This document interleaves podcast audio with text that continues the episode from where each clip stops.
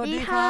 กลับมาพบกับพวกเราอีกครั้งใน Democracy X X Innovation Innovation ค่ะ ดิฉันขวัญข้าวคงเดชา นักวิชาการจากสำนักนวัตกรรมเพื่อประชาธิปไตยค่ะ ผมศิพพลนาคศรีจากสำนักนวัตกรรมเพื่อประชาธิปไตยครับ ค่ะ วันนี้เราก็กลับมากันอีกครั้งในทุกๆ วันพุธนะคะ กับพอดแคสต์ของพวกเรา ก็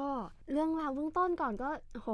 โคโรนาไวรัสที่หลายคนให้ความกังวล มันมีช่วงอาทิตย์ที่ผ่านมาเนี่ยอืมเริ่มซาซาลงบ้านหลายคนครับก็แบบ เอ้ยคงไม่มีอะไรแหละอ่า สักแต่พักหนึ่งอืมอืมเกาหลี top form มากครับคุณป้ามหาภัย super spread จนตอนนี้คิดว่าค่าจำนวนผู้ติดเชื้อน่าจะประมาณ 700 กว่าคนอื้อหือแล้วก็มียอดการตายผู้เสียชีวิตเนี่ยสิบกว่าคนโอ้โหเรียกว่าจากที่แบบทุกคนเคยมองว่า เอ้ย คงทรงๆ ไม่มีอะไรแล้วเนี่ยอ่ากลับพุ่งขึ้นสูงจนทางการไทยได้ออกมาประกาศว่าควรจะงดการเดินทางไปท่องเที่ยวภายใน 6 ประเทศ ครับอาทิเช่น สิงคโปร์ ไต้หวัน เกาหลี ญี่ปุ่น จีนอื ประมาณนั้นเป็นต้นนะคะ ก็เลยอยากจะเตือนอย่างที่เราเคยเตือนในหลาย ๆ เทปก่อนใช่ท่านผู้ชมว่าก็รักษาสุขภาพ ใส่แมสอืมล้างมือให้สะอาดกันนะคะ ทีนี้เนี่ยเรากลับมาทางด้านเรื่องการเมือง ก็ครับเป็นโอ้โหเป็นอาทิตย์ที่ร้อนแรงมากเลยครับโอ้โหสำหรับอาทิตย์ที่ผ่านมา รู้สึกเป็นอาทิตย์ที่มีเรื่องให้เราพูดคุยกันเยอะแยะมากเลยใช่คอย่ารังบของทีมเราเมื่อประมาณเสาร์อาทิตย์ที่ผ่านมาเราก็ได้ลงพื้นที่ไปดูการเลือกตั้งซ่อมที่กำแพงเพชรนะคะอ่าใช่ครับใช่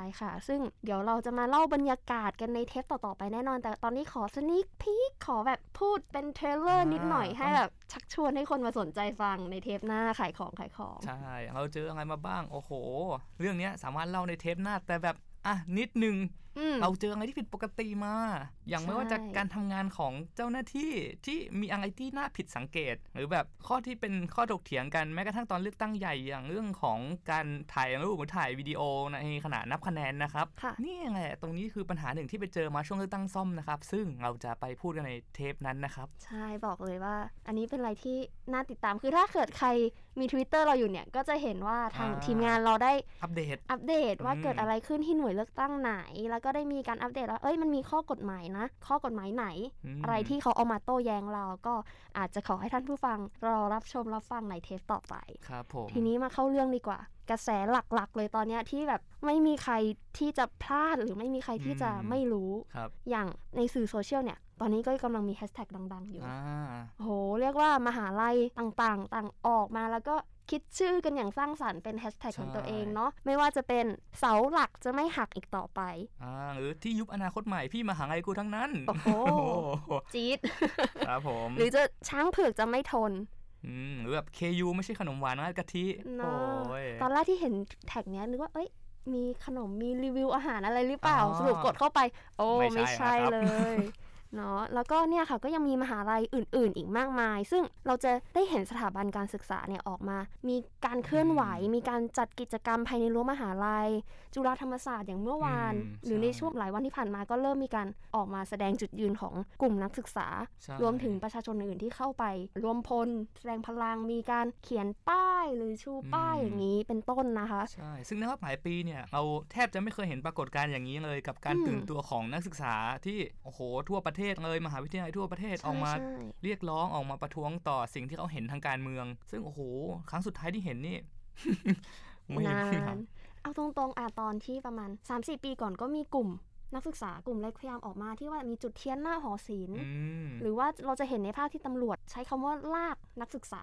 อืมออกจนเป็นภาพโอ้โหออกสู่สาธารณชน แต่มันก็ยังไม่ได้รับความสนใจมากจนกระทั่งเหตุการณ์ mass movement ในช่วงนี้นะคะครับ嗯 ซึ่งเราอาจจะมองย้อนกลับไปก็ได้ว่าอะก่อนที่มันจะมาถึงจุดนี้เนี่ยจุดเริ่มต้นมันอาจจะเป็นการยุบพักอนาคตใหม่ เมื่อวันที่อ่า21 กุมภาพันธ์หรือวันศุกร์ที่เพิ่งผ่านมาสดๆร้อนๆเลย ใช่ครับอืมบางคนคิดไว้อยู่แล้วว่าแบบเฮ้ยอืมศาลต้องวินิจฉัยออกมาอย่างนี้แน่เลย มันจบอย่างนี้แน่เลย ในขณะที่อีกกลุ่มก็บอก ใช่คิดไว้แล้ว แต่ก็ไม่อยากจะเชื่อยังไม่อยากจะเชื่อว่าแบบมันจะ hit the new low ได้ขนาดอย่างนี้อืม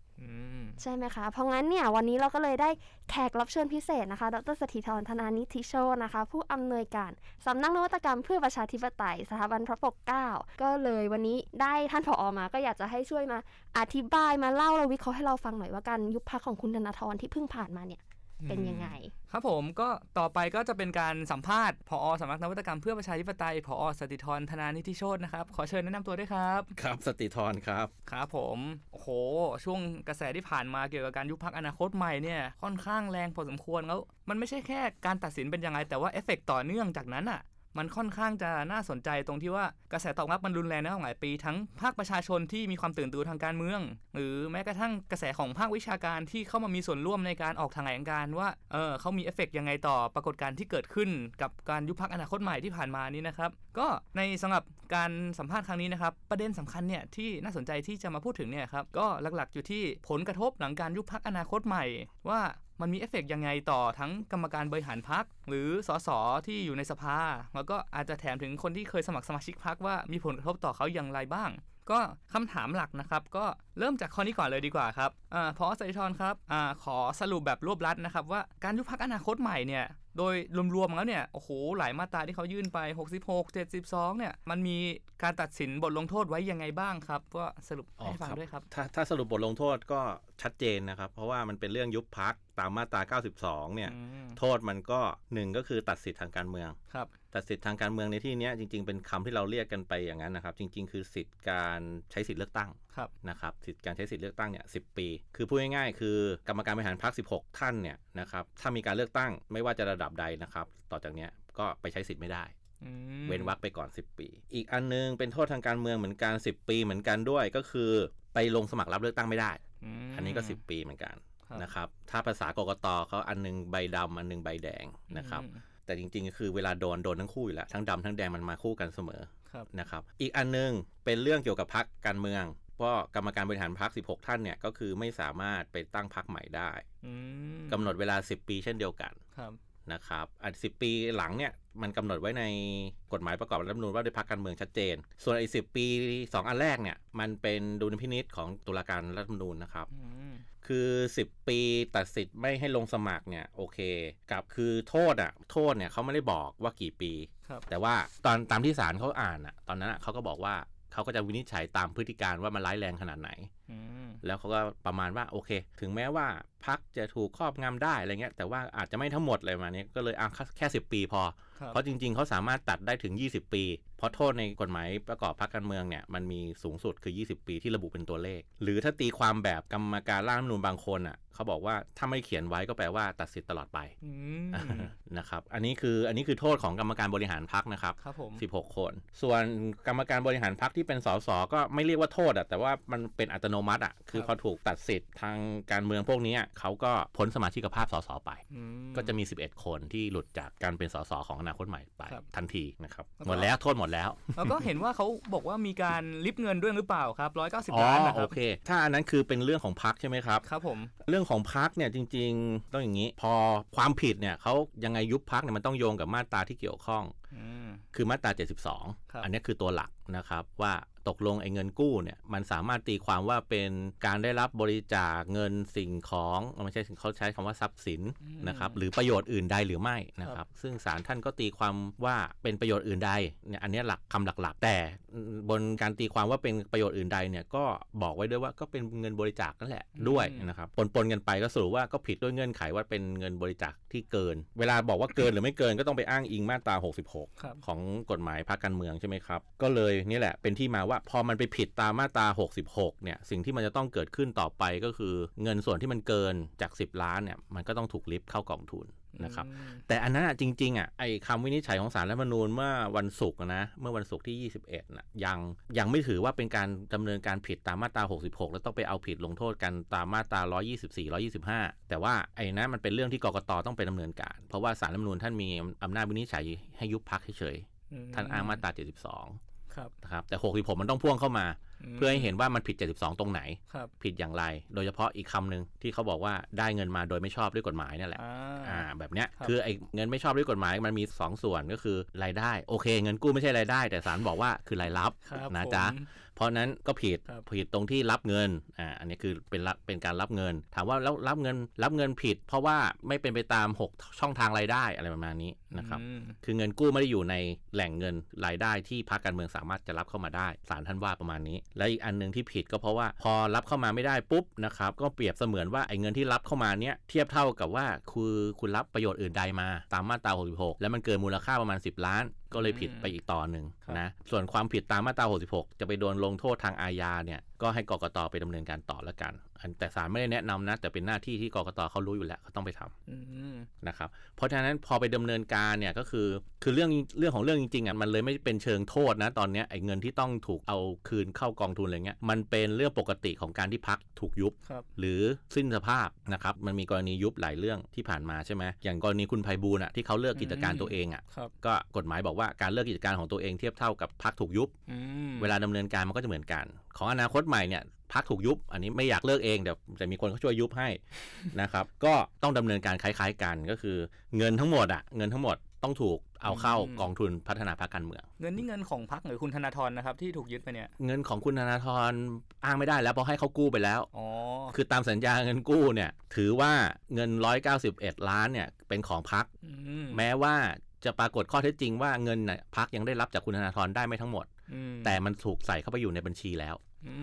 พอมันไปอยู่ในบัญชีแล้วเนี่ยกกตเขาก็จัดการตามบัญชี คือเงินที่คุณระบุมาทั้งหมดอะรายรับทั้งหมดอะ นะครับหักรายจ่ายไปแล้วเนี่ยเหลือเท่าไหร่อะไรทั้งหลายเนี่ยต้องเอาเข้ากองทุนทั้งหมด ก็แปลว่าถ้าพักบอกว่ายังไม่ได้เงินจากคุณธนาธรกกตก็จะไปไล่เบี้ยออกจากพักว่าให้ไปเอาเงินมาสิ มาจ่ายให้ครบมูลค่าครับนะครับอ่าก็คือเป็นลูกหนี้ของกองทุนไปตอนเนี้ยมนะครับแล้วก็ได้ยินมาว่าอ่าอย่างบางคนหรืออย่างคุณศรีสุวรรณหรือคนที่เห็นด้วยกับการยุบพักอนาคตใหม่นะครับเขาบครัอกบว่ามีโอกาสที่จะโดนคดีอาญาอื่นๆ เพิ่มเติมอีกมันจะอ่ามีมีคดีอื่นอีกเหรอครับนอกจากมันพวกมันไม่เยคดีรับอื่นหรอกมันก็คือคดีที่เกี่ยวเนื่องกันนี่แหละเพราะว่าอืมพอศาลท่านพูดถึงข้อเท็จจริง แล้วท่านโยงไปถึงข้อกฎหมาย ไปเอาผิดตามม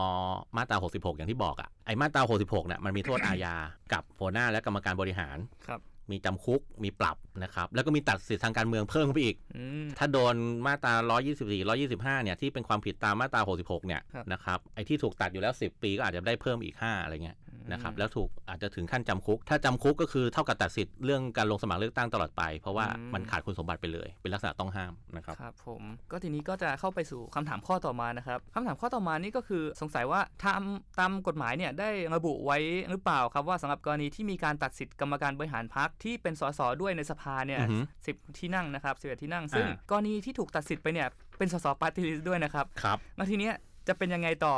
จะเกิดการเลื่อนสสสิบคนในปาร์ตี้ลิสต์แทนที่หรือเปล่า หรือจะเป็นยังไงเพราะว่ากฎหมายก็ไม่ได้ระบุถึงสสปาร์ตี้ลิสต์ที่ถูกตัดสิทธิ์มีแค่กรณีแบบสสเขตที่ถูกระบุว่าจะเกิดอือฮึการเลือกตั้งซ่อมต่อไปเมื่อสสเขตนั้นๆทำผิด แต่ทีนี้พอเป็นปาร์ตี้ลิสต์อะครับจะเป็นยังไงต่อครับครับ ก็คือน่าเสียดายคือถ้าเป็นสสเขตเนี่ยคงจะสนุกเพราะจะได้ครับเลือกตั้งใหม่กันทั้ง 11 เขตอย่างเงี้ยนะครับใช่แต่ว่าถ้าเป็นปาร์ตี้ลิสต์เนี่ยปกติเนี่ยคือถ้าสภาวะปกตินะครับถ้าพักยังมีสถานภาพอยู่สสสบัญชีรายชื่อ เป็นอะไรไปก็แล้วแต่ครับนะครับ เช่นลาออกเสียชีวิตอะไรก็ว่าไปนะครับ ก็จะเลื่อนลำดับบัญชีรายชื่อของพรรคตัวเองขึ้นมาแทนใช่ไหมครับ แต่ว่ารอบเนี้ยเนื่องจากว่าพรรคถูกยุบแล้วอืมพอพรรคถูกยุบก็แปลว่าไอ้บัญชีรายชื่อที่พรรคมีก็ถือว่าไปกับพรรคด้วยอืมนะครับ มันคงจะประหลาดถ้าพรรคถูกยุบแล้วบัญชียังอยู่ครับใช่ไหม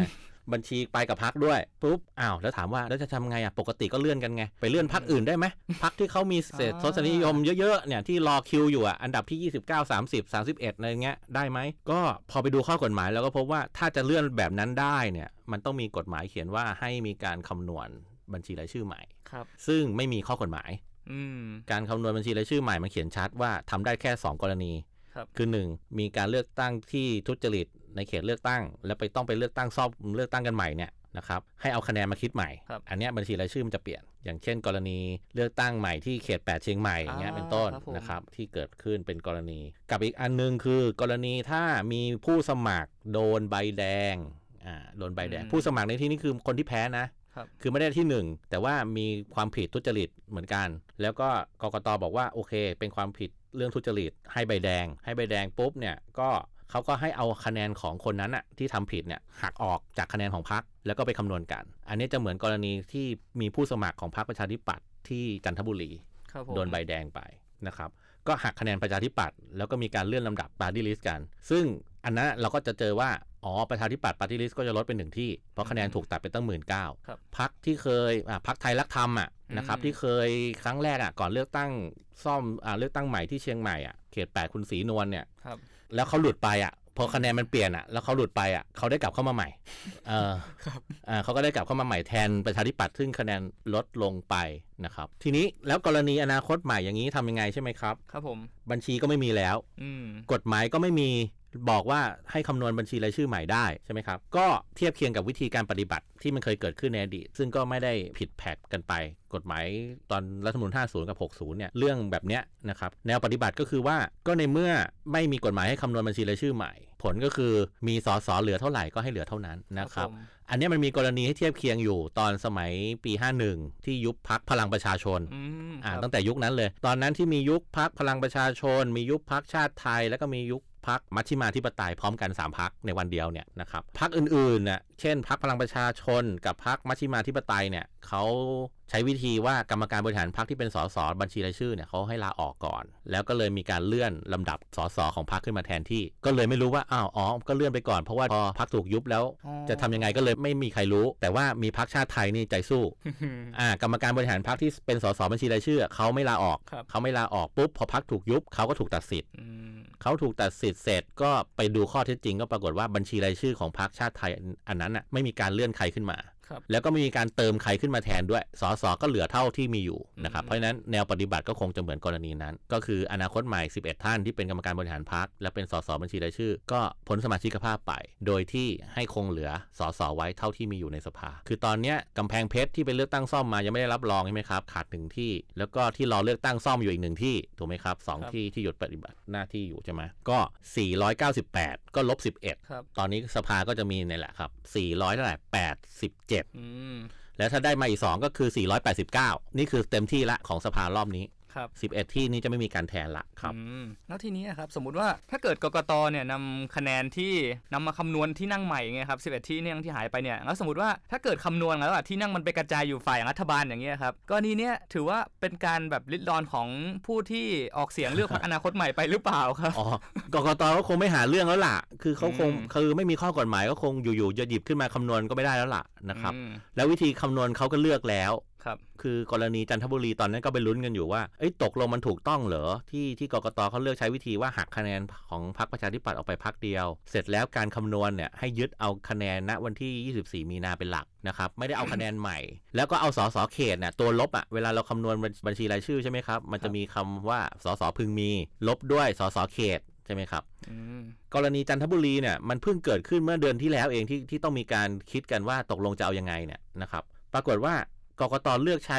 จำนวนสสเขตในการลบสสพึงมีของแต่ละพักเนี่ย ตามผลการเลือกตั้งเมื่อวันที่ 24 มีนาอืมคือไม่ได้เอาที่มีงูเห่าย้ายไปครับ4คนอะไรเงี้ยมาลบนะครับอืมอย่างเงี้ยนะครับ หรือมีคุณไพบูลย์ย้ายไปอยู่อีกพักหนึ่งเอามาลบไม่เขาเอาตัวเลขเดิมครับเพราะฉะนั้นแปลว่าต่อให้รอบเนี้ย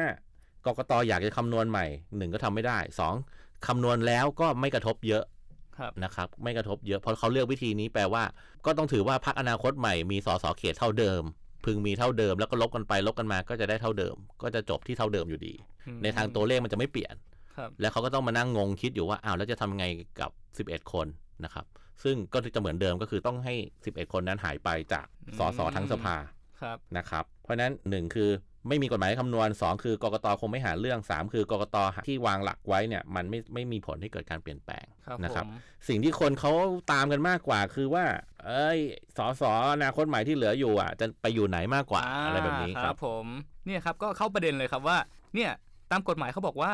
สสที่ถูกต้องหาสังกัดใหม่เนี่ยภายใน 60 วันครับหลังจากพักถูกยุบ แต่ทีเนี้ยภายใน 60 วันเนี่ยครับการย้ายพักแบบไหนบ้างครับ ที่สามารถเป็นไปได้หรือเป็นไปไม่ได้หรือเป็นไปได้แต่อาจจะยากอ่าอย่างอ่าอ่าผมสมมติขั้นแบบง่ายๆ ขั้นต่ำไว้ 3 กรณีครับอือฮึกรณีแรกคือย้ายไปสังกัดพักที่มีสสในสภาณปัจจุบันหรือเปล่า อย่างกรณีที่มีข่าวอย่างเช่น พลังท้องถิ่นไทย หรือมีข่าวที่กำลังจะไปภูมิใจไทยกัน 9 คนเนี่ยครับครับหรือกรณีที่ 2 คือกลุ่มเนี้ยจะไปจัดตั้งพักการเมืองใหม่ต่อกกตแล้วยื่นให้ดำเนินการเรื่องตั้งพักใหม่ให้ทันใน 60 วันอือหือหรือกรณีที่ 3 ก็คือ ย้ายไปสังกัดพักใหม่ แต่ว่ามีอยู่ก่อนวันเลือกตั้ง แต่ไม่มีที่นั่งเลยในสภาในตอนนี้ อ่าครับกรณีไหนสามารถเป็นไปได้บ้างแล้วยังไงบ้างครับ โอเค เป็นไปได้ทั้ง 3 กรณีหนึ่งคือง่ายสุดอันนี้คือไม่ต้องมีข้อโต้แย้งอืมถ้าพักการเมืองไหนเขาที่เขามีสสอยู่ในสภาอยู่แล้วครับ อย่างเงี้ยย้ายไปได้แน่นอนอืไม่มีนักร้องที่ไหนไปยื่นคัดค้านแน่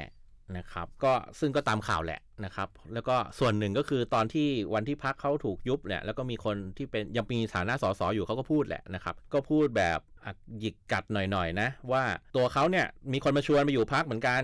พักอื่นนะที่มีสสเนี่ยโดยเฉพาะฝั่งรัฐบาล แต่ว่าเขาไม่ไปหรอก เพราะว่าเขาเสียบบัตรแทนกันไม่เป็นอืมอ่าพอพอใบมาแบบนี้ก็แปลว่าอ๋อพักที่พยายามจะไปชวนสสอนาคตใหม่ อดีตสสอนาคตใหม่มาอยู่ด้วยเนี่ย ก็คงเป็นพักที่เกี่ยวข้องกับเรื่องการเสียบบัตรอ่าก็หนีไม่พ้นสามพักนะ จริง ๆ ไม่ได้มีอืมแค่ภูมิใจไทยพลังท้องถิ่นไทยครับพลังประชารัฐเองก็มีข่าวเรื่องเสียบบัตรแทนกันอ่านะครับผมเพราะฉะนั้นก็แนวโน้มก็ถ้าตามที่ท่านสสของอดีตพักอนาคตใหม่เนี่ย พูดก็คือน่าจะเข้าข่ายสามพักเนี้ยนะครับแน่ๆที่มีแนวโน้มว่าจะมีสสของอดีตพักอนาคตใหม่เนี่ยไปถูกชักชวนให้ไปแต่จะไปหรือเปล่าเดี๋ยวว่ากันอีกทีนะครับเพราะฉะนั้นความเป็นไปได้ที่หนึ่งคือ ไปสังกัดพัก ที่มีสสแล้วในสภาครับอันนี้ไปได้แน่ปลอดภัยอืมไม่ไม่ใช่ปลอดภัยในเรื่องของชีวิตและทรัพย์สินนะ ปลอดภัยในในแง่ของข้อกฎหมาย คงไม่มีใครไปร้องเรียน แล้วก็ต่อให้ร้องเรียนก็คงจะไม่มีปัญหานะครับสองคือถ้าโอ้สสที่เหลืออยู่ทั้งหมดครับไปยื่นจัดตั้งพักใหม่ ให้ได้ภายใน 60 วัน ก็ถ้าได้ภายใน 60 วันก็ได้ครับ คือมกรณีคือย้ายไปอยู่พักใหม่ที่ยังไม่เคยเลยนะครับ อันนี้คือเป็นกรณีสุดขั้วอีกด้านหนึ่งเลยนะอืมอันนี้ยังไม่มีสถานภาพเป็นพักอืมยังไม่เคยส่งผู้สมัครลงเลือกตั้งครับแล้วก็วันที่ 24 มีนาก็ไม่ได้แข่งขันเลือกตั้งกับเขาด้วยอืมนะครับ คือตั้งพักใหม่ อย่างนี้ก็ได้ครับ คือถ้าตั้งทันนะ ภายในครับ60 วันนะ แต่จากประสบการณ์เราก็พบอยู่แล้วแหละ ครับถ้าไม่ใช่ชื่อพปชรเนี่ย ไม่มีทางทันภายใน 60 วันครับจำอนาคตใหม่ตอนตั้งได้ไหมล่ะอ่าใช้เวลาไปเท่าไหร่ร้อยกว่าวันอะโอ้ใช่ไหมครับครับ ไปยื่นตั้งแต่ 15 มีนากว่าจะเป็นพัก3ตุลาอืมอ่านะครับ ส่วนพลังประชารัฐเนี่ยเขาได้ใช้เวลาแค่ 45 วันอืมอ่าตอนนั้นทัอะก็ทันครับนะครับ เพราะฉะนั้นกรณีแบบเนี้ยก็จะเสี่ยงก็ได้ ก็ดูเอาแล้วกันว่ากกตเขาจะดำเนินการยังไง ส่วนหนึ่งนะกกตเขาตรวจเอกสารละเอียด ส่วนที่สองก็คือว่าไอการตั้งใหม่เนี่ยมันจะทำได้จริงไหมในแง่ว่าเงื่อนไขของการตั้งพักมันก็ไม่ได้ง่ายครับยื่นจดทะเบียนแล้วต้องไปหาหาผู้ริเริ่ม 500 คน โอเค อาจจะใช้โครงสร้างเดิมครับอาจจะใช้โครงสร้างเดิมที่เคยทำมันอาจจะเร็วแต่ว่าในเชิงเอกสารขั้นตอนเนี่ยเช่น ต้องเอารายชื่อคนไปตรวจสอบประวัติอะไรเงี้ยนะครับตั้ง 500 คนอะคงคงไม่ไม่เร็วนะครับอืมก็เสี่ยงหน่อยแต่ทำได้ ครับนะครับ อันที่ 3 คือย้ายไปสังกัดพักอื่นๆ ที่ครับไม่มีสสในสภาครับก็ขนาดตั้งพักใหม่ยังทำได้อืมแต่ว่าจะมีความเป็นไปได้ในทางปฏิบัติไหมนะครับแค่ไปอยู่พักอื่นที่เขามีสถานภาพอยู่แล้วอ่าคือเป็นเป็นพักที่มีการจดทะเบียนกับกกตเรียบร้อยแล้วครับอย่างเงี้ยได้อืมนะครับทีนี้ไอ้กรณีที่ 2 กับ 3 เนี่ยคนก็อาจจะนึกถึงพักใหม่ล่าสุดอืมพักชื่อพักกล้าใช่ไหมอ่าอ่าพักกล้าของคุณกรณ์เนี่ยครับ ปัญหาของพักกล้าคือ ยังไม่ได้เป็นพักการเมือง อืม แค่ไปยื่นจดขอจองชื่อไว้เฉยอ่าๆยังมีขั้นตอนอีกเยอะงตั้งไม่สร็จยังมีขั้นตอนอีกเยอะครับใช่ เพราะฉะนั้นย้ายจากอยากไปอยู่พักกล้าไปไม่ได้ทันทีอืมต้องรอ ก็ขึ้นอยู่กับว่าพักกล้าเนี่ย กล้าขนาดไหนครับกล้าทำ ตามกติกาได้เร็วขนาดไหนอะไรประมาณเนี้ยครับ คือถ้าเร็วอืมเสร็จเร็วสักใช้เวลาเท่าๆกับพลังประชารัฐ45 วันก็เดือนหน้า โอ้โห นับจากเมื่อวันศุกร์ไปอีกเดือนครึ่งอะนะครับ แล้วก็พักอดีตอ่าสสของจากพักอนาคตใหม่ที่อยากไปอยู่กับพักกล้าก็ค่อยย้ายตอนนั้น ซึ่งโอ้โหเดือนครึ่งนะอื้อหือจะตอบคำถามพักพวกยังไงอะสมมติพักพวกเขาย้ายไปอยู่พักที่ตั้งไว้แล้วอะ ตามที่อาจารย์ปิยบุตรก็เคยพูดอะว่าเขามีอ่าอ่าเขามีทางเลือกอยู่แล้ว ถ้าเพื่อนเขาย้ายกันไปหมดแล้วเนี่ยคนที่อยากไปอยู่พักกล้าเนี่ยรอตั้งเดือนกว่าเนี่ยจะอธิบายยังไงบอกรอไปอยู่พักกล้าครับเขาจะกล้าตอบแบบนี้ไหมใช่ไหมอ่านะครับแล้วก็รอดูแล้วกัน ครับผมก็คำถามต่อไปยังไงนะครับ ก็คือหลังจากกรณีที่พักอนาคตใหม่ยุบไปแล้วเนี่ยครับแล้วแปลงสภาพเป็นกลุ่มอิสระอย่างคณะอนาคตใหม่แทนอือหือซึ่งถ้า ช่วงปีนี้นะครับ เท่าที่ได้ยินมาว่ากำลังจะมีการเลือกตั้งท้องถิ่นเกิดขึ้น ถ้าไม่กลางปีก็ปลายปี ซึ่งเราก็ไม่แน่ใจเรื่องเวลากำหนดนะครับ ตรงเนี้ยถ้าหากมีผู้ลงสมัครท้องถิ่น ซึ่งประกาศตัวว่าผมเนี่ยสนับสนุนพรรคอนาคตใหม่อย่างจริงจัง แล้วผู้นำผู้สมัครท้องถิ่นเนี่ยนำมาใช้หาเสียงได้หรือเปล่าครับว่าตัวเองเป็นตัวแทนผู้สืบทอดอุดมการณ์ของอนาคตใหม่ หรือ มีความผูกพันกับพรรคอนาคตใหม่ก่อนที่จะยุบซะอีก อย่างนี้นำมาหาเสียงได้ไหมครับ ได้มอันเนี้ยเป็นอีกความกังวลหนึ่งของคนที่อยากให้มีการเลือกตั้งท้องถิ่นเร็วครับๆว่าเอ๊ะสงสัยมันจะไม่ได้เลือกกันเร็วซะแล้วมั้งอืมนะครับ เพราะว่าพอพักอนาคตใหม่ไม่มีแล้วนะครับจริง ๆ การมีอยู่หรือไม่มีอยู่ในสถานะทางกฎหมายนะของพักอนาคตใหม่เนี่ยไม่ได้กระทบกับครับการไปแข่งเลือกตั้งท้องถิ่น เพราะเลือกตั้งท้องถิ่นเนี่ยเขาไม่ได้บังคับให้ผู้สมัครต้องสังกัดพักอยู่แล้วครับผม ห้ามซะด้วยซ้ำจริง ๆ แล้วอืมห้ามซะด้วยซ้ำนะครับ ในกฎหมายเก่าๆเนี่ยเขาห้ามด้วยซ้ำเพราะเขาไม่อยากให้การเมืองระดับชาติมายุ่งอะไรประมาณเนี้ยอืมคนเขียนกฎหมายนะ แต่จริงๆก็ยุ่งได้ยุ่งได้ในทางปฏิบัติและในทางกฎหมายนะครับ หลังๆเขาก็ไม่ได้เคร่งครัดอะไร ก็แปลว่าถ้าพักจะเปิดตัวว่าสนับสนุนเวลาลงท้องถิ่นเขาเรียกกลุ่มอืกลุ่มนั้นกลุ่มนี้อะไรเงี้ยส่วนใหญ่นะครับเขาจะตั้งชื่อว่ากลุ่มนะครับกลุ่มการเมืองใดกลุ่มการเมืองหนึ่งก็ทำได้อยู่แล้ว อืมอย่างกรณีอนาคตใหม่เนี่ยคือคนที่ลงสมัครนะ สมมุติไปลงอบจไปลงเทศบาล ลงผู้ว่ากทมอะไรเงี้ยนะครับ แล้วบอกว่าผมคือผู้สมัครหรือดิฉันคือผู้สมัครของคณะอนาคตใหม่อืมได้เลยครับผมได้เลย เพราะว่ามันการท้องเลือกตั้งท้องถิ่นมันเป็นการแข่งขันโดยกลุ่ม หรือโดยผู้สมัครอิสระแต่ละคนได้อยู่แล้ว เพราะฉะนั้นจะอ้างว่าเป็นของใคร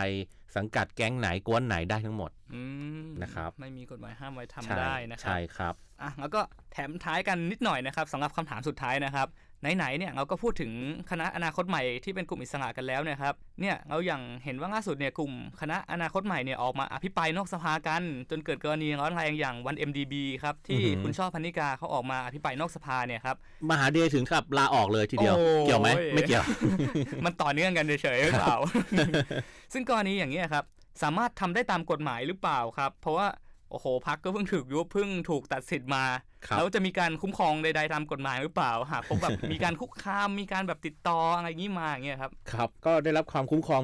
เหมือนประชาชนทั่วไปอืมถูกฟ้องร้องได้ครับนะครับ ความต่างก็คือแค่ว่าถ้าไปอภิปรายกันในสภาเนี่ย นะครับมันมีเอกสิทธิ์ความเป็นสสคุ้มครองอยู่แล้วอืมนะครับแต่ว่าเอกสิทธิ์ของสสก็ไม่ใช่ว่าถูกฟ้องไม่ได้นะครับผมก็ต้องรับผิดชอบอยู่ดีนะอืมเพียงแต่ว่าเอกสิทธิ์ที่ว่าก็คือในสมัยประชุมเนี่ยจะถูกเรียกไปดำเนินคดีอะไรแบบเนี้ยก็ต้องไปขอมติจากสภา เหมือนกรณีที่ไปไปแฟดม็อบที่สกายวอล์กอ๋อแล้วมีครับตำรวจไปแจ้งข้อกล่าวหาครับมีหมายเรียกหมายอะไรกันไป ก็จะเอาสสไปดำเนินคดีเนี่ยต้องไปขอมติสภาอืมแล้วก็สภาเขาก็โอเค แม้ว่าจะเป็นสสฝ่ายค้านเขาก็บอกว่าไม่ไม่อยู่ในสมัยประชุมครับนะครับ ก็หมดสมัยประชุมแล้วก็ไปได้ต้องถูกอืมดำเนินคดีอยู่ดีนะครับ อันนี้ก็เหมือนกันพอมาอยู่นอกสภาแล้วก็เหมือนคนปกติอืมนะครับ ก็ต้องถูกดำเนินคดีไปตามตามกระบวนการนะครับ ส่วนเรื่องอื่นๆที่มันจะเป็นนอกเหนือกฎหมายนี่ก็ก็ไปสู้กันเอาเองนะครับ ครับผม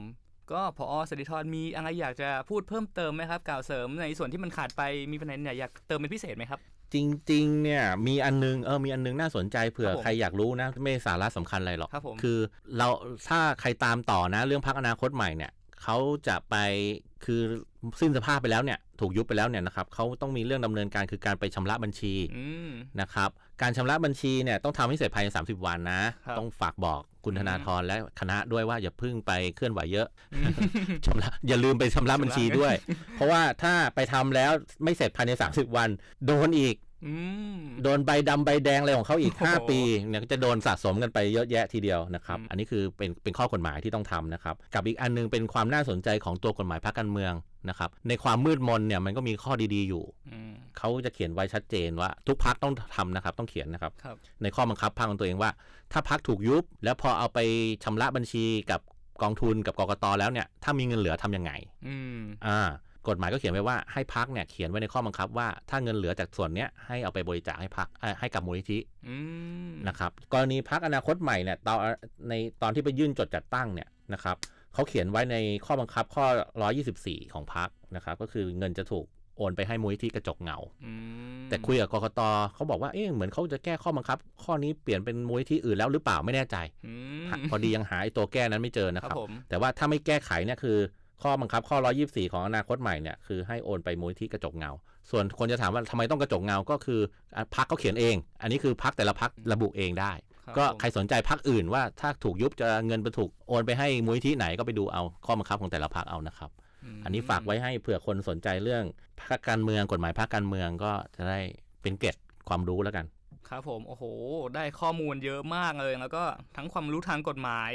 โดยเฉพาะเรื่องของกฎหมายเลือกตั้งเนี่ยครับต้องขอขอบคุณพอสติธรนะครับสำหรับการสัมภาษณ์ครั้งนี้นะครับ ครับ สวัสดีครับผมอ่าแต่ว่าทีเนี้ยรายการของเรายังไม่จบนะครับ ยังมียังไม่จบต่อค่ะช่วงท้ายนะครับ กลับมาแล้วค่ะ เป็นไงคะอ่าคุยกับพอ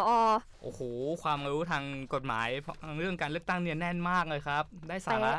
ค่ะอืมก็เนี่ยอย่างที่เกรินไปเมื่อตอนต้นเทปเลยค่ะว่ามันครับเป็นเหมือนคล้ายๆ เป็น chain effect เนาะอืมการยุบพักอนาคตใหม่เนี่ย แล้วมันก็ ก่อให้เกิดเหตุการณ์อื่นขึ้นมาครับอย่างเช่น เมื่อหลังจากมีการยุบพักอนาคตใหม่เมื่อวันศุกร์ไม่กี่วันหลังจากนั้นก็ได้มีการอภิปรายไม่ไว้วางใจนอกสภาในเวลาต่อมาม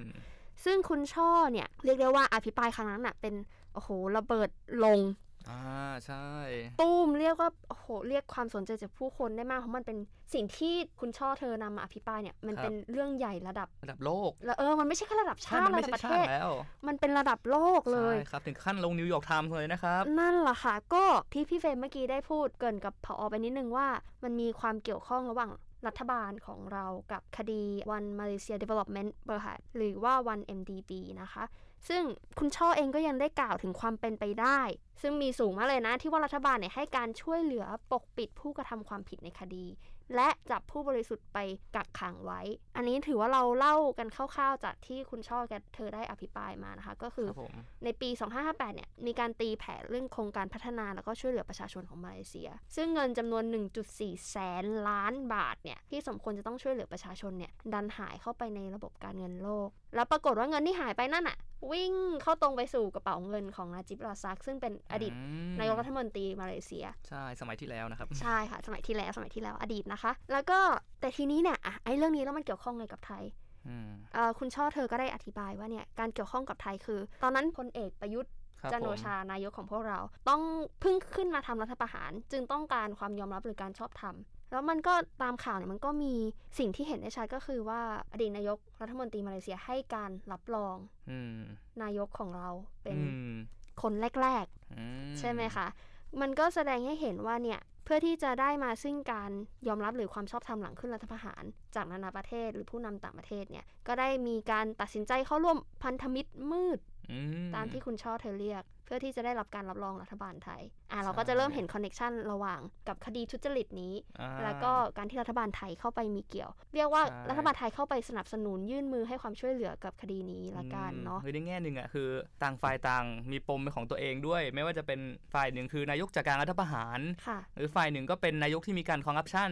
คือต่างฝ่ายต่างต้องการแบบสร้างความชอบธรรมให้ตัวเอง เพราะงั้นการจับมือกันระหว่างพันธมิตรมืดตรงเนี้ยอาจจะช่วยให้ตัวเองรักษาอำนาจไว้ได้ใช่ในบนโลกนะครับ ทีนี้ก็มาต่ออะนอกจากไอ้เรื่องความสัมพันธ์พันธมิตรมืดที่ว่าแล้วเนี่ยคดีของวัน MDB เนี่ยที่น่าสนใจที่เกี่ยวข้องกับไทยก็คือ การที่นายซาเบียคุสโต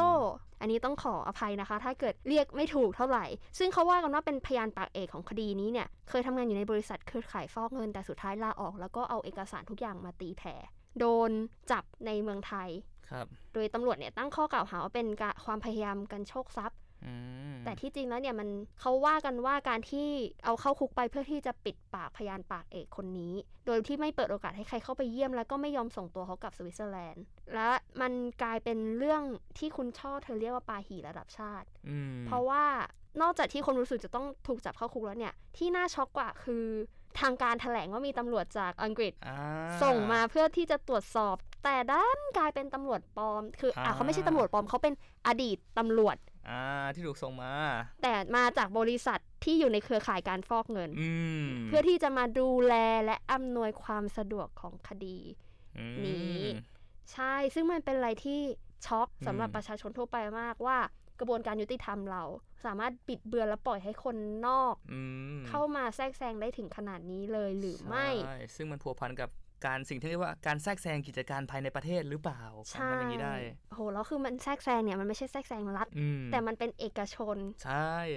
ที่เกี่ยวข้องกับการฟอกเงินเข้ามาแทรกแซงในกิจการการดำเนินการของรัฐ และกระบวนการยุติธรรม ใช่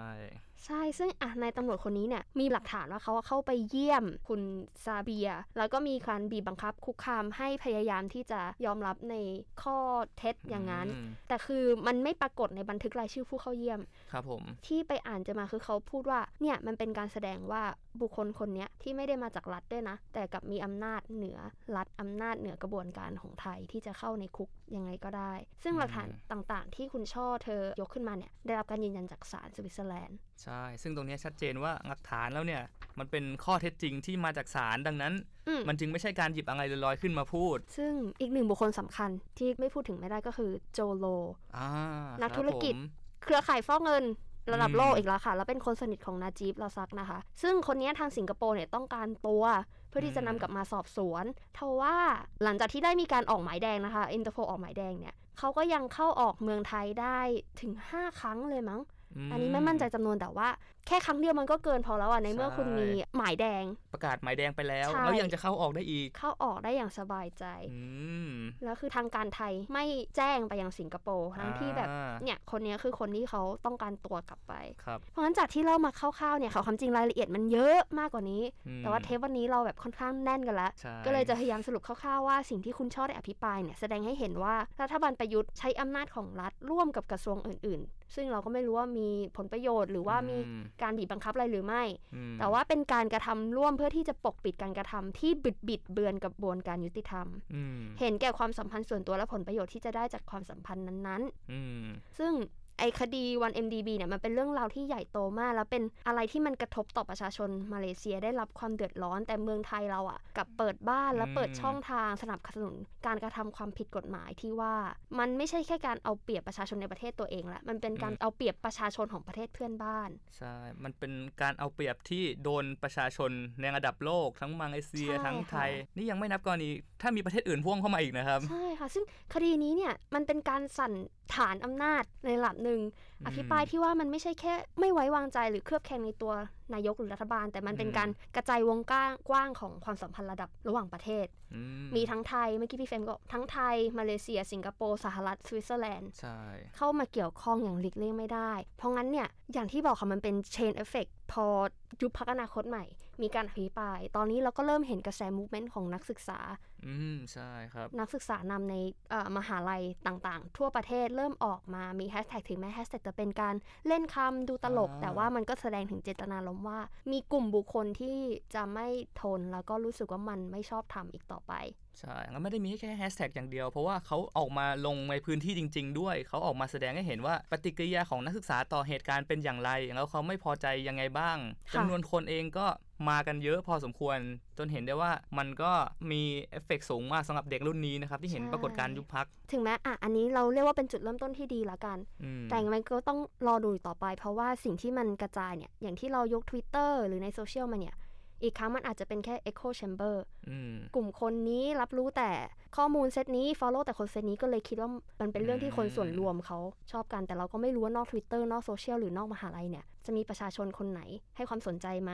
อันนี้ก็เป็นหน้าที่ของ mass movement เนาะ ถ้าเกิดเขาต้องการจะเปลี่ยนแปลงต้องการจะสร้าง impact เนี่ยอืมที่จะเชิญชวนประชาชนส่วนมากให้เข้ามาร่วม แล้วก็ให้เห็นถึงความไม่ชอบธรรมในระบบสังคมนี้อืมก็ต้องรอดูกันว่าภายในไม่กี่วันเนี้ยที่จัดขึ้นที่จุฬาธรรมศาสตร์ หรือมอไหนก็ดีเนี่ย จะเป็นยังไงกันต่อไป ครับผม เนาะค่ะ ก็ยังไงสำหรับวันนี้ขอบคุณทุกท่านที่ติดตามรับชมเราฟังมากเลยค่ะวันนี้ นาน ใช่ นานพิเศษ นานพิเศษค่ะ เพราะโอ้โหข้อมูลจากผอของเราก็อัดแน่นกันเหลือเกินเนาะครับแล้วผมอาทิตย์นี้ก็เรื่องเยอะมากที่ให้ติดตาม ก็ยังไงก็ขอขอบคุณทุกท่านอีกครั้งนะคะ แล้วก็รักษาสุขภาพกันด้วยแล้วกลับมาติดตามกันใหม่ในอาทิตย์หน้าค่ะ